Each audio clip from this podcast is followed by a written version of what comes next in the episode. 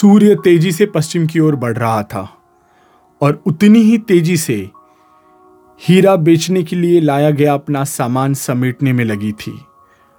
रायगढ़ किले के दरवाजे बंद होने वाले थे। बहुत तेज़ी से हीरा सब सामान समेट करके किले के मुख्य द्वार पर जा पहुँचती है। दरवाज़ा बंद हो चुका है। रायगढ़ किला शिवाजी का मुख्य किला था, जहाँ से वो अपना राज्य चलाया करते थे।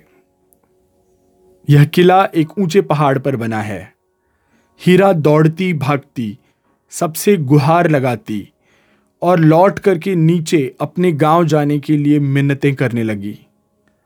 पर महाराज के आदेश के अनुसार सूर्यास्त होते ही सभी द्वार बंद हो जाते थे।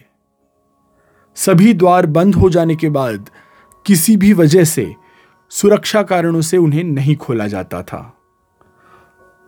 हीरा अपना छह महीने का दुधमुहा बच्चा घर पर बूढ़ी सास के पास छोड़ करके आई थी। बच्चे की भूख के बारे में सोच सोचकर हीरा बेहाल हुई जा रही थी। महाराज तक गुहार लगाने गई, पर कोई संदेश महाराज तक पहुँचाने को तैयार नहीं था।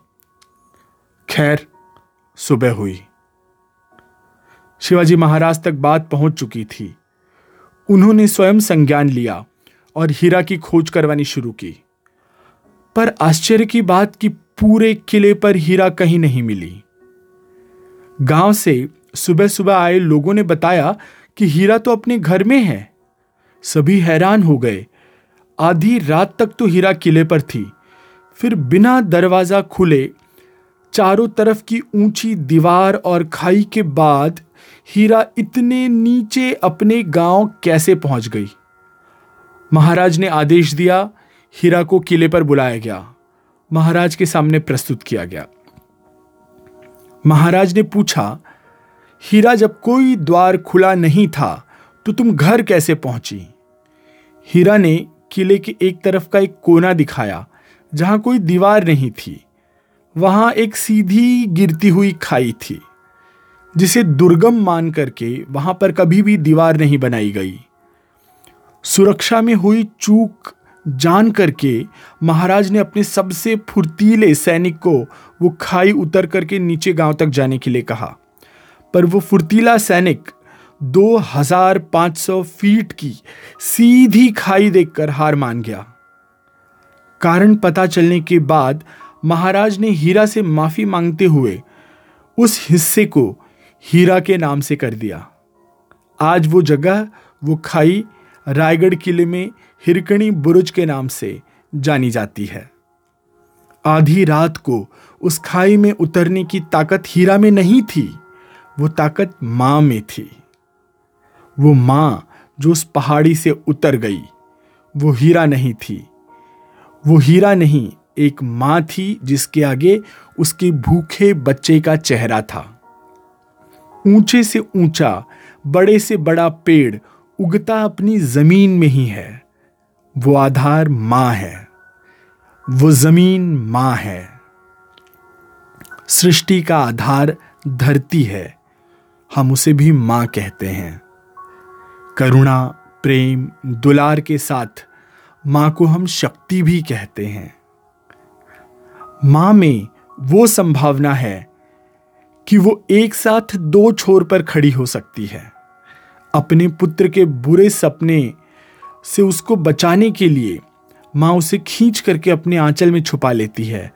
लेकिन वही माँ समय आने पर देश पे बलिदान होने के लिए स्वयं अपने हाथ से तिलक लगा करके, हाथ में तलवार देख करके, हाथ में बंदूक दे करके अपने बच्चे को युद्ध के मैदान में भेज देती है। नटखट कृष्ण का उल्लेख करुणामयी माँ यशोदा के बिना नहीं हो सकता। तो वहीं जीजा माता का उल्लेख किए बिना आप शिवाजी की बात नहीं कर सकते, शिवाजी की कल्पना भी नहीं कर सकते। हमारे यहाँ कहा जाता है कि बच्चे की पहली गुरु माँ होती है। शब्द हो या संस्कार, हर चीज़ माँ से ही सीखते हैं। आज के पढ़े लिखे समाज में बच्चों के पालन पोषण के लिए विज्ञान अनेक हिदायतें देता है, जिनको अनेक सालों से बिना जाने ही माँ ने स्वाभाविक रूप से बच्चों के साथ किया है। रसोई में रोटी के लिए जब माँ आटा बनाती है तो बच्चे के हाथ में आटे की वो लोई थमा देती है। अनजाने में ही वो बच्चा मोटर स्किल डेवलप करने लगता है। आज वही क्ले देकर के मोटर स्किल डेवलप कराई जाती है। जिसे मॉडर्न साइंस बच्चों को मोटर स्किल और motor development motor skill development के लिए अहम एक्सरसाइज मानता है, उसे माँ सहज ही रूप से सालों से बच्चों के साथ करती आई है। दरवाजे पर आए याचक को बच्चों के हाथ से रोटी दिलाकर समाज के साथ बांटना और भाई बहन के साथ रोटी हो या मिठाई हो बांट करके सिखाना, ये सब शेयरिंग के अंतर्गत आता है। शेयरिंग का कॉन्सेप्ट इतने प्यार से सिखा दिया माँ ने। माँ पर कहने बैठे तो कोई और छोर नहीं है। न उदाहरण की कमी है, न हमारे और आपके अनुभवों की और न किस्सों की।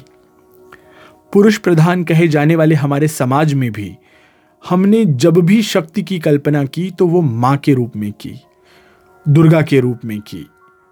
ज्ञान की उपासना भी हमने सरस्वती के रूप में की।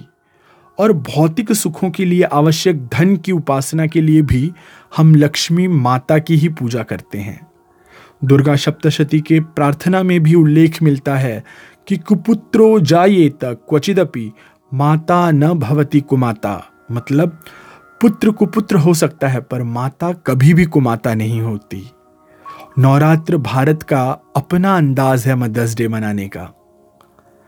पश्चिमी देश जहाँ पर एक उम्र के बाद बच्चे माता पिता से अलग होकर रहना, ये स्वाभाविक बात है। वहाँ माता पिता के लिए एक खास दिन तय कर दिया गया है। जब वो अपने माता पिता से मिलते हैं, उन्हें उपहार देते हैं, धन्यवाद कहते हैं। पर भारत में अब भी माता पिता से अलग रहना अस्वाभाविक है और साथ रहना स्वाभाविक ही है। एक टीवी शो में हमने प्रख्यात गायक अनूप जलोटा को अपने पिता के बारे में बात करते देख करके भावुक होते देखा है। अपनी माँ को याद करके भावुक होते देखा है। हम देखते हैं कि जब भी माता की, पिता की बात होती है तो बात करते करते, अच्छी बात बताते समय, दुख की बात बताते समय, कोई अनुभव बताते समय, बेबस ही आँख भर जाती है। बदलते समय के साथ बहुत कुछ बदल रहा है। उनमें से एक है माँ और बच्चे का रिश्ता। व्यस्तताओं के चलते पराठों, पोहों और स्वादिष्ट नाश्तों की जगह इंस्टेंट मैगी नूडल ने ले ली है। बच्चों को टीवी और गैजेट थमाकर खुद मोबाइल में बिज़ी होने वाली हमारी पीढ़ी को भी आज की माताओं और आज के पिताओं को सोचना पड़ेगा कि अगर समय रहते हम नहीं बदले तो कहीं बुढ़ापे में बच्चे अपना हाथ हमें देकर हमारा हाथ थामने की जगह, हाथ में एक अच्छी सी छड़ी थमा के आलीशान घर दे करके कहीं अलग ना हो जाएँ। और हर मदर्स डे, हर फादर्स डे पर ढेर सारे तोहफे दे जाएँ आकर के मिलें और फेसबुक और इंस्टा पे पोस्ट करने के लिए माता पिता के साथ तस्वीरें लेके जाएँ। तो आज का पॉडकास्ट आपको कैसा लगा? मुझे ज़रूर बताइएगा। और इस पॉडकास्ट को अपने दोस्तों, परिचितों और संबंधियों के साथ शेयर करना बिल्कुल मत भूलिएगा। जल्द ही मिलता हूँ एक नया विषय लेकर के। तब तक के लिए आज्ञा दीजिए, धन्यवाद, नमस्कार।